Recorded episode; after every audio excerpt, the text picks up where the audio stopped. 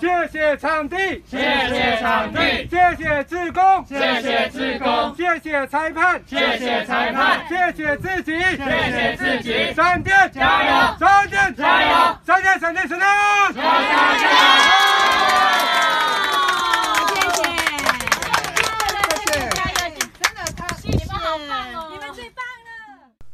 好啦，很开心哦！今天呃邀请到我们这个闪电盲人棒球队的教练哦，那也身兼投手哦，那本身也是那个我这边新组这边打垒球队垒球队的队友。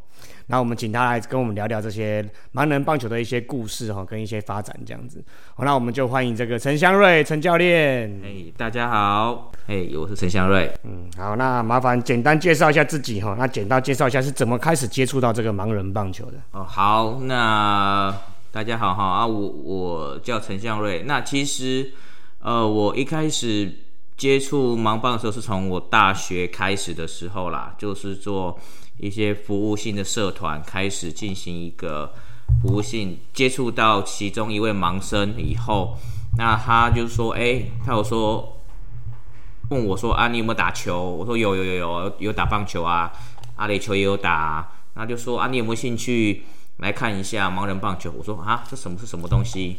那就这样跑去就跑去那个参加他们一次的这一个练习啦，常规性的练习。”那发现哎，这个运动怎么跟我想象的不太一样？所谓不太一样，就是说每个人都要蒙着眼睛，然后做一些跑步。那重要就是说这个游戏怎么玩？那就是会有一颗我们叫 big ball，就是一颗球。那这个球要怎么形容呢？大概是八百克左右，那会一个手掌大的一个大小。跟垒球比起来呢呢？还要大，还要再大，还要再大。那重量也八百克，还要重，还要重很多。对，要重很多。那它的垒包，哈，它只有两个垒包，它不像我们棒球有三个垒包，所以它只有一垒跟三垒。那它是一个可以发出声音的这一个垒柱，那就是控制的话是由后面一个后方一个控控垒员，我们叫控垒员啦，哈，他随意的开，他并不会去。哦，特意说我要开哪一边，当打击出去的时候，他就会随意开一个声音。那打击员就是要朝着那个方向去跑。那这个比赛过程中，就是比防守球员看谁把球举起来，比跑垒员快的话，那这个打击者就是出局。嗯，那如果说打击者比那个后方的守备员快的话，摸到垒包，那他就是得分。好，这就是一个简单的一个呃怎么得分的方法，接到就可以了，不用传球就不用不用不用把球要离开地面，离开你身体。哦，接起来之后拿起来离开身体，这样就是对，表示说自己有就处理到这颗球。对对对对，掌握到这一颗球。对，那这就是一个基本的一个得分的原则。嗯，对。那接下来就是说，嗯，这项运动的话，投手跟打击者是同一队的。好，你要。投手就是想办法要让你的打击者打击出去，而不是把你的选手三振。好，对，讲到这个三振，我们啊一般棒球是三个好球，四个坏球。那在盲棒规则里面，它是没有呃所谓的三好球，它是叫做让你有挥空四次的机会。嗯，好，那你就是四个，应该就算四个好球啦。哈，那会有一颗 pass 球。所以 pass 球是说，也许你今天跟你投手好像搭配起来会有一些叫做 timing，我们叫击球的 timing，听起来觉得怪怪的时候，你可以要求投手跟他说：“我这颗不挥，那你就投一颗给我。”好，那我要听那一个 timing。哦，那就所以一个人基本上有五球的空间。那如果四球都挥空，那你就是被 K 掉。对，那 K 掉的话，这个投手也会算一个 K 率，就是把你自己选手 K 掉的那个。基本上越高越不好，对不对？对，越高不好，要越低越好。嗯嗯嗯。对，到目前来讲的话，我看过最低的是零点一左右。零点十个人三针一个。对，嗯，对对对。那你们应该技术性的时候，三挥空三次的时候，应该会技术性就会就会听台名听一次嘛？没是说没有？没有没有没有硬性规定，没有硬性规定，就是看球员跟你的默契。OK，了解。对啊，通常这个就会考验投手的稳定性，嗯，跟他的心理素质。对对，那就讲到。投手这个职务好了啦，哈。那投手这个职务，其实我我个人觉得啦，是十年磨一剑。嗯，也许可能十年内你还不还不见得磨得出这一个这一剑来，好，因为投手是非常训练。为什么？第一个就是说，我们要讲到一个场地的规则啦，哈。场地来讲，一样是跟棒球场一样的一个标准球场，但然后它的垒包距离是本垒到一垒或三垒的距离是一百一百尺，一百尺，一百尺大概是三十点五八，啊，三十点五八的一个距离。那接下来就是说，它会避免说不小心打短打，说我我我冲到前面去太危险了，所以他会设另外一个叫做安全直线四十尺，嗯。好，你要出四就是四十尺这个距离才算是有效球。如果你在四十尺之之内的话，都不是有效球，还是算界外球。就是球一定要滚过这一个。它是可以短打吗？不行短打。不行啊，你没办法短打。啊，短因为打短就打不出去那个距离。对对对，他就是不让你短打。是，嘿，那基本上就是四十尺，大概是十二点十二点五，嗯十二点大概就哨棒的哨棒距离。嘿，对对对，那。接下来就讲另外一个重点，刚才讲的投手，OK，，投手跟打击者的距离二十一点六尺，二十一点六，大概是六点五米哦，好近哦。对，所以为什么我就说投手这是一个非常难培养的事情？因为你非常近，有时候选手打出来球直接往你分上飞。嗯，对，那这个是一个非常危险的事。如果如果反应性不够，那就会被 K 的满头包。嗯，好，那我们也其实。在投手培育过程中也有好几个啦，哈，就是被球已经打到牙齿掉了，好，然后眼睛凹掉了，他的做重建 都有啊，这个都有，所以基本上就是说这个工作很难做，嗯，也要需要相当大的勇气去去 work 这一件事情，对，那接下来就是这是一个基本的一个我们跟盲棒一个球场上一个站位的。我们投呃算投手了哈，那如果我刚才讲投手跟打击者是同一队，那你后方一定有对方队嘛，哈，对方队我们其实我们叫他防守，对，防守员。那一个场上大概是六个人，六个，六个人。那六个人的话，站位他是没有没有局限说你一定要怎么站，嗯哼嗯，只要你觉得说，哎，我我抓到对方打击者的习性，他偏。其实打击者打到最后面都会有一个惯性，是那一个惯性以后，你就可以知道说，哦，那接下来这个人轮到他打的时候，他惯性打右边，我可以把人排右边多一点，是好，他没有所谓绝对的一个站位方式。那一般来讲啦，哈，以我们台湾发展的这一个盲棒的历史来讲，都是以 W 型，W 型，对，哦，W 说六个人在站 W 型，对，三个在外野，两个在。三个再远一点，两个再近一点。是是是，对，没错，就是这样的一个一个站位方式。那后来有一年出国嘛，哈，那去美国比赛，我稍微改变了一下，嗯，变成说前面我只留一个有点像是伞，有点像三角形的形态，前面一个，后面两个，嗯哼，在外面再三个，在在对，在这样形态下，为什么有什么好处？不会被欧巴？呃，不会被欧巴是。是，我觉得在盲棒来讲是比较难的事啦，因为欧巴比较难就对了。不是被欧巴是很简单的，被欧巴是很简单的。对，因为你你是要靠声音去判断。对，因为呃声的传播速率比比光还慢。慢，对。对，所以球过去了才才知道。对，球过去有时候往往才会知道，哎，球已经在你身边了，而且打出去如果很强的话，你根本没有时间可以反应。嗯，就是捡球而已了哈。对，你就是只能捡球去拼。捡球快还是跑垒快了解？那另外一个情况是说啊，你打高飞，嗯，打飞的球的时候，那球在天空飞，嗯，你根本听不到声音。对，必须要球下来蹦蹦，OK，落地之后，落地以后你才能知道声音。所以在这样的一个准则下，就是看谁有办法去掌握那个球，谁的胜率就比较大。那我我之所以会改变这样一个一个一个站位方法，其实有一个很大原因是，其实有时候真的。投手投出去的时候，你选手一样挥棒，但是有可能只插到球皮，好，那个球不强，就刚好滚过那个四十尺线。哦，OK。对，那如果你摆了很多人在前面，那你很多人去抢那颗球，那也没意义，没有意义。对对对对，我就留一个，是负责处理处理那边的球就好了。嗯嗯嗯嗯嗯。对，那其实，在那一年的比赛，其实收到一个成效，他差一颗球。就挤进了前六的防守员，好、表示说这样的一个战术其实是非常成功，是，对。但是这个人必须要很勇敢，对，因为他是站在最前线，球出来往往有时候也是打到了。对，也会往他身上招呼，嗯，所以他必须要很勇敢，嗯，对。所以基本上这个站位是没有没有硬性规定，对对。只要能够符合一个战略需求，嗯，都是可以的。哎，那这样布阵不就很重要？如果你非常重要应该也有些是有禽兽在里面哦。有常常打的人知道谁站比较喜欢打哪里，比较喜欢打哪里。好，所以我们那时候台湾，因为我们自己都彼此打久了，其实大概都知道。好，那你去美国以后，其实第一件事情一开赛，我们就会去派人去外面看我看看跟别队别队打的，，对对对对，别队打的情况怎么样，然后去去收集一也点情报是也是有也是穿号码衣嘛，对不对？对对对所以所以就是可以看几号打是哪里这样子。对对对，大概会勤收一下这样子。对，那这个是基本，其实感觉起来是跟棒球是差不多的啦，嗯只是在一些细微的规则上会有所变化，嗯这样子。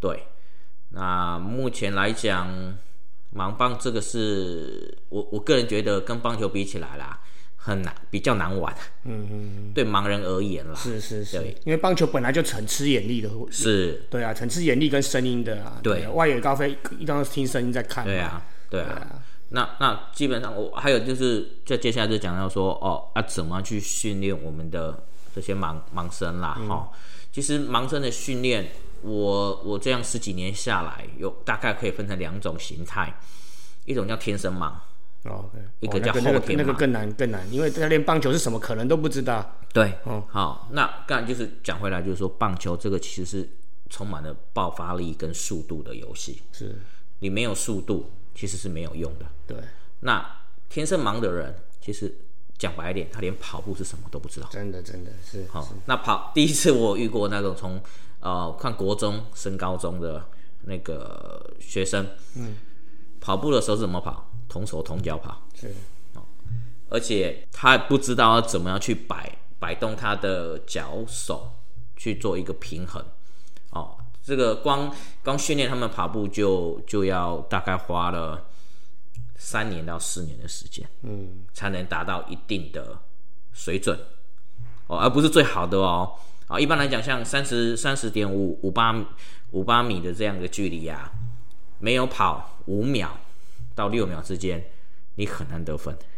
OK，你很难想象哦，嗯嗯嗯，你很难想象哦。有时候你打出去，你没有在这个秒数之内，你几乎都是凹斗就凹斗，嗯嗯嗯，对，所以我才想说啊、盲棒其实也是一个速度跟爆发力的游戏，而且我我简单问一下，因为我们打出去，我们都知道最短的距离是直线嘛，对，那他们在跑看不到，应该有时候会稍微方向错再绕回来嘛的情况嘛，对不对？因为我们施力打下去，一般身体会歪掉嘛，对，再拉回来，对。再跑嘛，对，对，那当然一定的啦，因为他打出去以后，第一个他先听声音嘛，嗯，他一定要听垒包是。在哪一方，是。三垒或者是一垒。对，那这个时候他的惯性可能有时候离开他自己该有的方向的时候，他要再转弯。对啊对啊对啊，那转弯他就会乱跑了。是好、那有定性的选手修正好以后，他就是直直跑。嗯，那没有定性的选手，哦，他定性会比较差一点的，他就会绕弧形。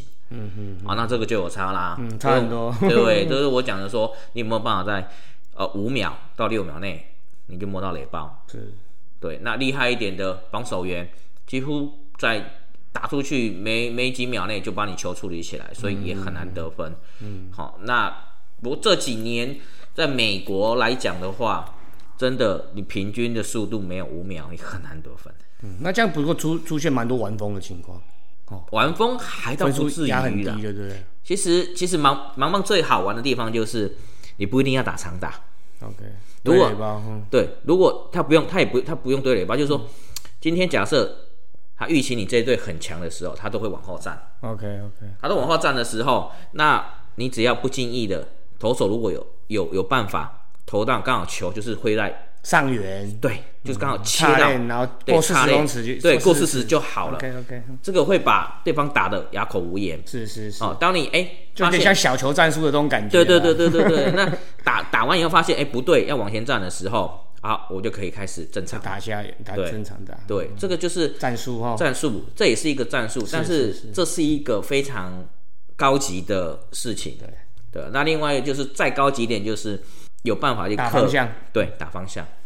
哦啊，因为我们正常人看得到嘛，嗯，但盲人没办法，他就发出声音的暗号就对了，没有，也不是。就是投手自己可控制方向，控，不是投速度。啊，投手速度。如果他今天挥棒的速度是一致，OK 我投快一点，他就右外野，对，右外野，嗯，对，应该说投投快一点是往右边右边吧，对对对对对，然后左外如果投慢一点就是被拉，被拉到左边。好，那就是这就讲回来就是投手为什么也是一个很难培养的事情，就是你到练到最后，如果你能够成为这样，那才才能叫真正的好投手，是是是，对，对，所以这个盲放的训练，我我个人觉得啦，要做的事情太多了，嗯嗯，不是说那那我额外问一个啦，那个那那世界上知名的选手有那种很知名的投手吗？例如说像以前什么松坂大辅啊，或什么大比修有这一种，有啊，也是有啊在盲棒这种传奇界也是有啊有啊有啊，在台湾啊，台湾也就我们台湾就有一个传奇人物啊，叫林春佑吧，OK，嗯。对，他应该是目前我们台湾算最在美国有留记录的投手。嗯，那在美国当然也有，好、最早其实叫做 Kevin。好、那我只能说，呃，可能大家不知道啦，我们只能说他名叫 Kevin。嗯，他也是从二十几岁，一直投到现在四十快五十了。嗯啊，主要是因为他哥哥也是盲人，哦盲人 OK，对，所以他也是一个算传奇的投手。是对，那近几年有一个年轻的小伙子，嗯，好、那他们已经连霸好几年了。那那个投手也是非常非常的稳，他也是从一开始默默无名，一直一直是大概就是投了十六七年以上，才慢慢的崭露头角。嗯，对，那能够这样崭露头角，其实有一个最大因素，他当然是他自己有去努力，有有有去训练自己。那另外就是，其实我我还是要讲回来，就是你有一批好的选手，是你有一批好的选手能够帮你。嗯嗯，对。如果你今天你的你自己的哦盲包选手不够强悍的话，其实也很难嗯达到这样一个一个记录。那我个人呐，哈，最好的一最好的一次是在二年一七年还是二一八，忘了哈，就是在佛罗里达的比赛。那那一年我去是前九场，我们都连胜，嗯，连胜到决赛。哦，一个杯赛就打了九，连续打了九场，就对了。哎、对对，基哦，本那那这边待会你这边这一段讲完，跟我们聊一下大概赛制是如何，因为很难想象说一个连 一个赛制可以打到那么多场。没关系，这待会我们我好们来聊一下。好好，没问题啊 OK，没问题。好，那接下来就是讲这个赛制啦，哈，我现在大概讲一下我们的盲棒这几局哈，盲棒是六局，嗯，好，顶多如果平手，或者是啊什么情况下再延赛延长延长赛制，哈，那基本上就是六局，不会再不会再多了，在六局之内就是比谁的分数比较多。其实很简单啦，排赛制还是跟棒球一样，嗯，你要看你要做轮回，OK，哦，或者是交叉，什么都是无所谓的。嗯嗯。那因为美国其实参加的队伍一年大概都二十队以上，OK，所以他要分组，他大概分了六三六四二十四，大概六组到分了这么多组，哦、对，分六组到七七组左右，看当年的参赛队伍怎么样。那他会按每一年有点像氏族这种分组。对对对对哦对对对对对对。对对。那他会按每一年就是前年打完的就是排名，嗯，然后去做做做这一个分组，那再去做。就是可能会就是算有点类似这样种子队，嗯，那第一轮通常就是呃会先分往前两两名的是谁，比如说打完你们是我们四队打完前两名就是往 A 组走，OK OK，了解。了解然后或者是说，嗯呃，后两名就往 B 组走。是是那他会采一个叫做两败淘汰制。嗯。那假设说你今天啊、一直胜，一直胜，好，一直连胜，你就是一直保持在上面，嗯，你就不用下去。是那如果你不小心在其中一一场败了，那你就是落到就是我们叫他们叫做败部复活组。嗯，那败部就不能再输了啦，输了就是淘汰。对对，输了就是淘汰了。对，所以你也如果你有实力，那你也可以从败部一路路路一直窜窜到最后面的决赛。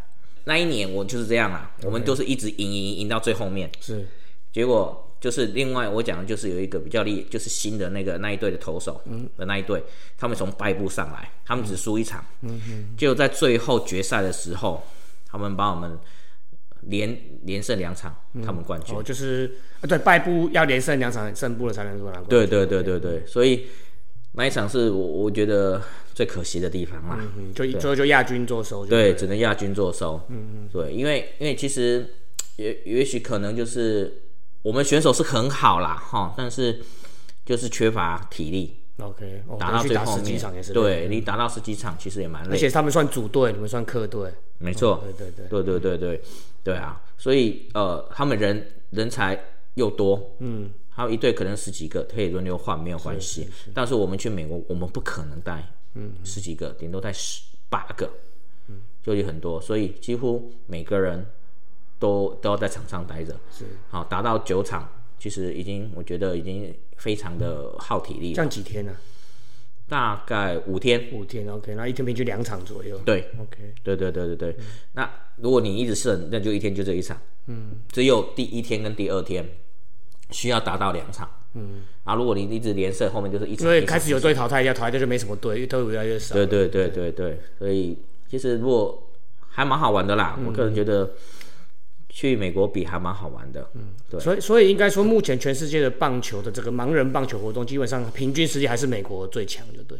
对，嗯，以现在来讲，在它它的这个分布是跟正式棒球赛是类似的吗？美国、日本、韩国、台湾、呃中南美洲、是类似这样子的分布吗？还是说有其他不同的中国啊，或那个东东南亚之类的、欧洲之类的？好，那如果再聊到这个组织的话，其实我我这样讲，坦白的讲好了，NBBA 啦，就是美国一个叫做盲人棒球协会，是。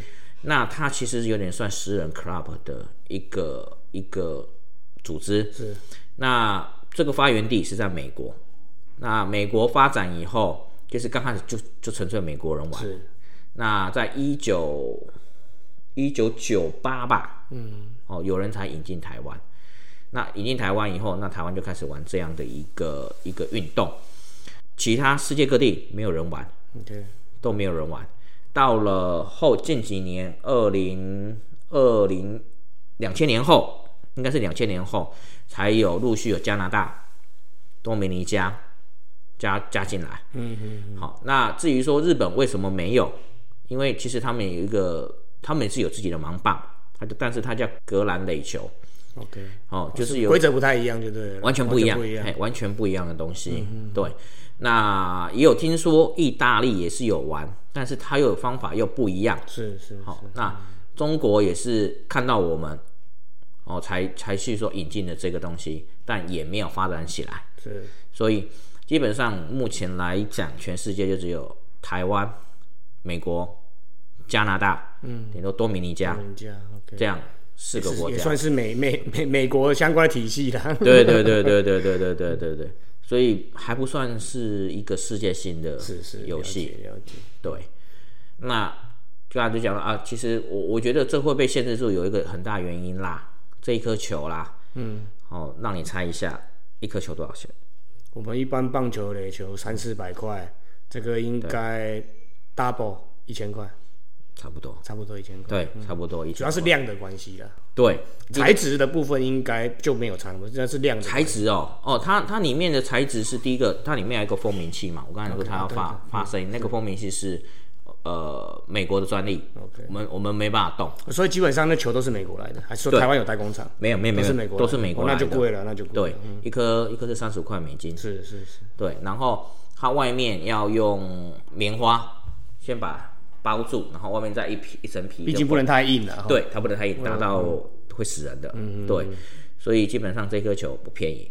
那重点是来喽，这颗球不是像我们垒球，你可以打个两三个月都没有事。嗯，你运气不好，你打第一下它就坏了。嗯嗯嗯。对，这个三十五块美金就没了。嗯嗯。好，所以其实这也是算一个贵族运动。有时候如果潮湿或碰到水也就挂了，因为那海绵棉花可能就对就泡水就碰对掉了。，哎，也不至于啦，应该是说它会变很重，它变很重，对投手就会比较吃力了。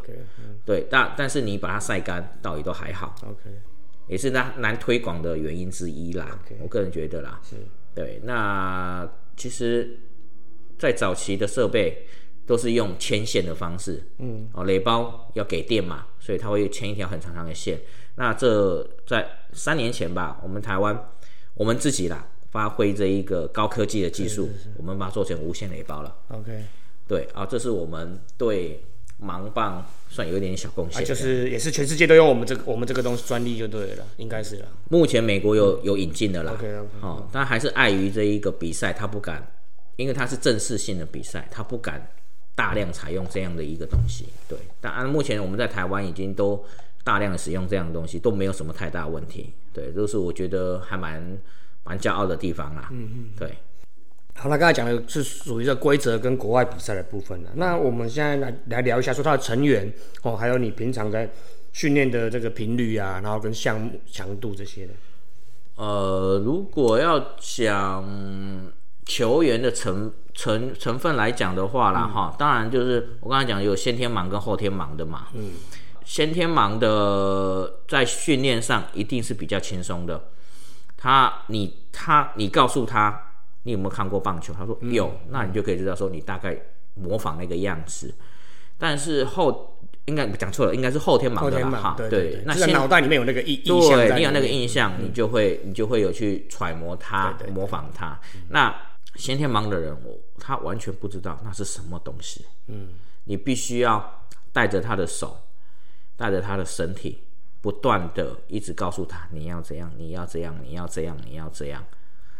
但是你讲了，呃，你讲了一百次，你今天跟他讲一百次，他可以说好好好好好好好好，但是下次再来的时候，他又忘了。嗯，哦，为什么？因为我们一个月顶多就两次练球，啊，两次练球时间大概只有四个小时，一次四个小时，对，啊而且不是说只有你一个人在练，是很多人在练。场地有固定吗？还是说早期是早期是没有固定的，只要找到适合有草皮的地方就可以练。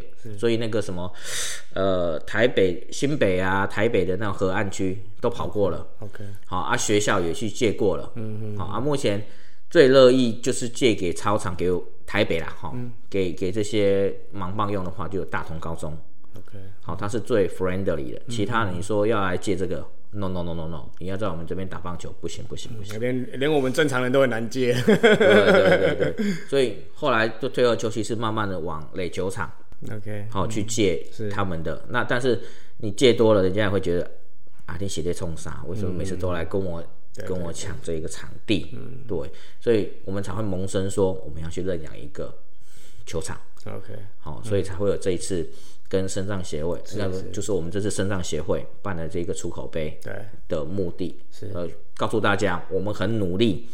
把这一个球场做出来了，对是是希望更多的这个盲人可以出来，嗯嗯哦，跟我们一起打球这样子。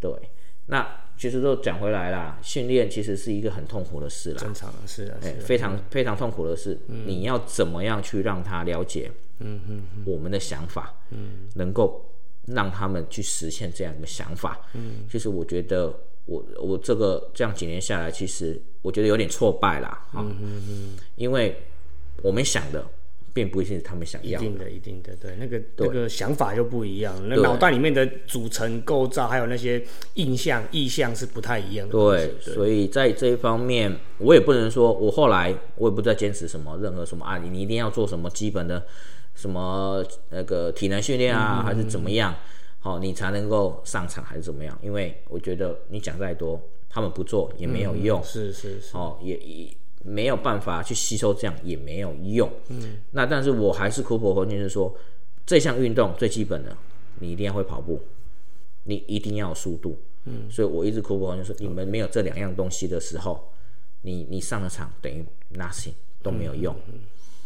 这几年，也许有人有听进，也许没有人，有有人也觉得啊，不用就这样啦，反正来开心就好对，哦开心就好，我觉得也都无所谓。是，那就是你们他们看他怎么样去定义这样的一个运动。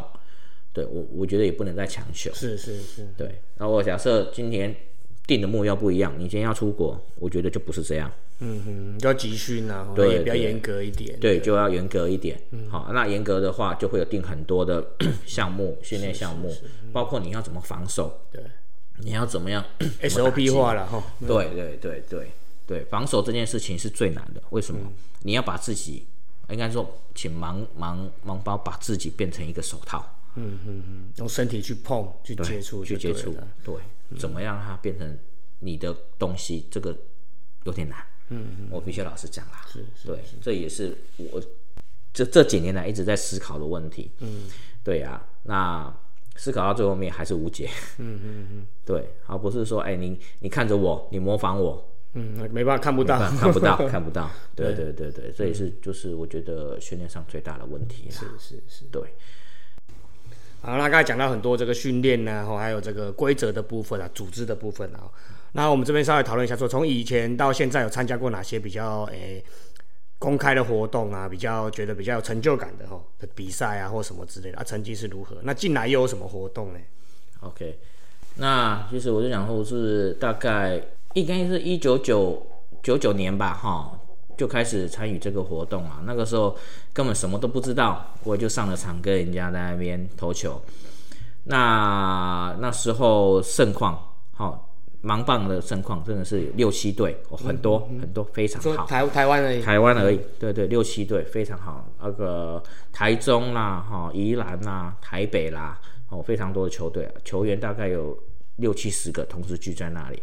哦，那时候大家气氛就非常好。那隔了几年以后，就开始有点变化。好、有了资源以后，当然就是想要有人想要用一些资源。好、有那那时候也是大家有心想要创一些协会，但很可惜，好、一些资源整合失败，所以在这过程中有点分裂，导致啊、后来就是慢慢的分散。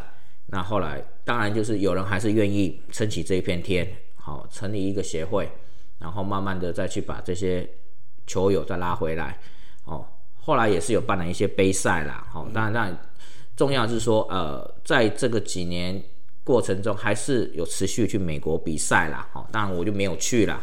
那那到这其实这个出国比赛我也去了四五次了。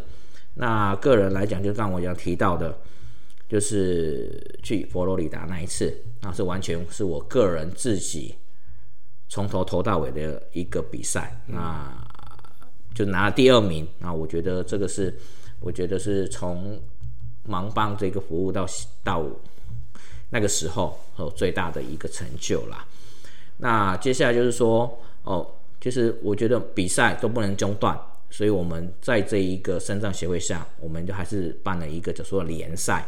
那联赛其实是算是让大家能够有一个舞台可以表演。好，那重点是说啊，我们办了这个联赛，不见得每个人都有机会可以参加。那我就希望说，今年的这一个出口杯，嗯，哦，是一个算是比较大型的一个杯赛。啊，希望就是每一个球员都能够找个时间，好出来，就这么一天，好，大家出来打打球、聚聚会都好，好，这就是说，第一个就是说我为什么叫出口杯，嗯，好，出轨杯，我想在前面都已经有大概提了一下，解释一下这样的意义，那希望说，呃，在这个出口杯大家都能够出来比赛，然后运动一下这样子。向右，这张再走向右，再向右，好，停。一、二、三、四、五、六、六。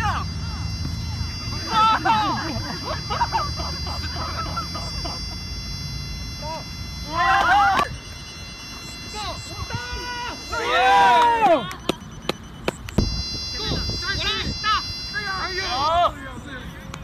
建真不错呢。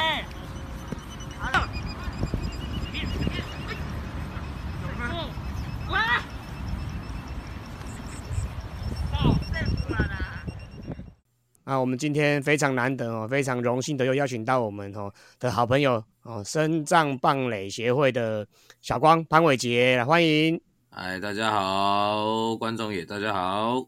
好，那最后我们就请这个小光潘伟杰来帮我们讲一下，说第一届出口杯盲人棒球赛的一些细节跟一些活动内容。OK，其实嗯，跟盲人一直以来我们都在发展身障棒球嘛。那那个时候原本其实一直都是以像是肢体障碍为主，或者是呃智能障碍为主的小小朋友等等的。那我是在去年的时候，嗯，去年因为我们在做那个鹿角溪的深上棒垒球场，那那个时候有个想法，就是我们先要一定要把这个球场做共融嘛，然后就是希望诶所有账别都可以在这边打球，所以那个时候就想说啊，然后刚好遇到了闪电盲人棒球队，然后还有他们的那个一个叫嘉兴，对，然后就诶那大家就志同道合嘛，然后就一起来做了这个事情，所以我们那时候在去年的十一月先把这个球场去完工了。那其实，在去年在做出口杯多元族群棒球赛的时候，我就其实就很天马行空啦。那个就是那时候就在想说，是不是嗯可以把我们因为因为多元族群它其实是有呃身肢体障碍的、听障的，然后老人跟女生嘛。对，那我那时候也在天马行空的想说，是不是可以把盲人也纳进来？但后来今年在执行上面发现，哎，这件事情是做不到的，因为盲棒的规则真的是太不一样了。他们每个人可能是蒙着眼睛，然后那个球是有声音的，然后跟比垒球还要大颗，对，然后他们那样跑垒啊等等是完跟正常棒球是完全不一样的规则。对，那后来就想说，那不然这样我们就拆开，我们一样都是出口杯，但是我们就做一个出口杯的盲人棒球赛这样子。那因为其实跟他们认识久了，其实像是嘉兴啊等等的，他们其实我看他们都很热血，都为为这群盲人在服务啊，在在干嘛的。那其实有也有些小故事，我觉得也蛮蛮动人的啊，就是嗯像是闪电队的有一位选手，他也是他说。他幻想着有一天可以像收音机里面的那个球员一样厉害，因为他不能看，他根本不能看棒球嘛，他是听着棒球长大的，对，所以他来到这边之后，哦，他就开始为了棒球很热血的，然后去做这件事情等等的，对对对，那所以说出口杯是很希望从第一届啊，当然第一届可能是最开创或最难，那希望这个东西是可以给大家关注到，然后这群朋友，然后。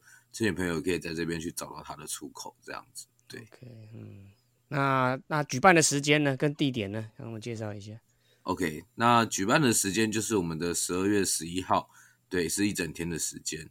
然后地点的话，就是刚刚我们讲的，在台湾第一座，真的真的是台湾第一座，就是那个鹿角溪的深藏棒垒球场，那是在树林那边这样子。对，那都欢迎来。那那边有很多无障碍的设施。